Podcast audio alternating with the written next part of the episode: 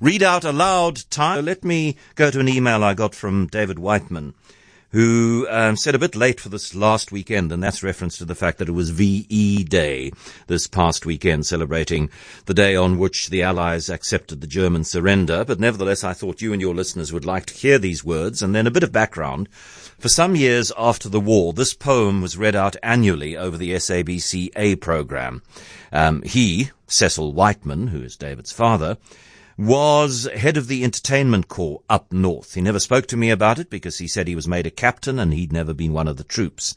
Obviously, the consequences and the whole aspect of war appalled and upset him deeply. Here he was going home, but many not.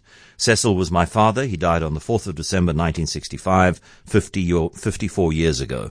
I gave a talk on the Knysna Heads about four years ago, and when I asked the audience if they remembered him, more than half put their hands up. I said, you know, that ages you. He's been gone 50 years.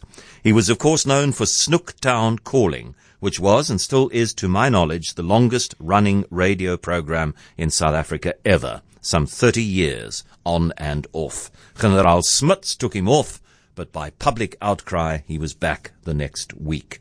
And this is a poem that Cecil Wightman wrote in Rome on the 3rd of October 1945 called South African Grave at Castiglione.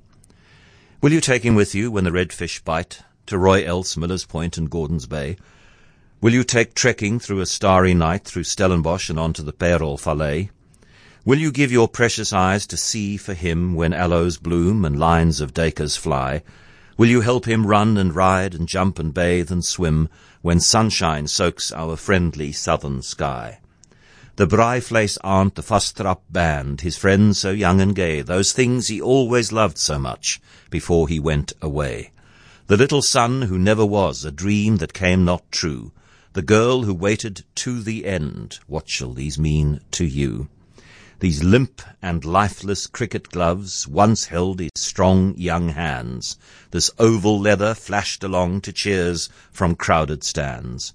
So quickly said, he gave his life while he was young and brave. He gave his life, his life in Africa, for this Italian grave. You who see the veldt, the vleis, the flowers, the setting sun, he who gave his life for you when it had just begun, will you take him with you when the red fish bite? Will you take him trekking through a starry night? Will you?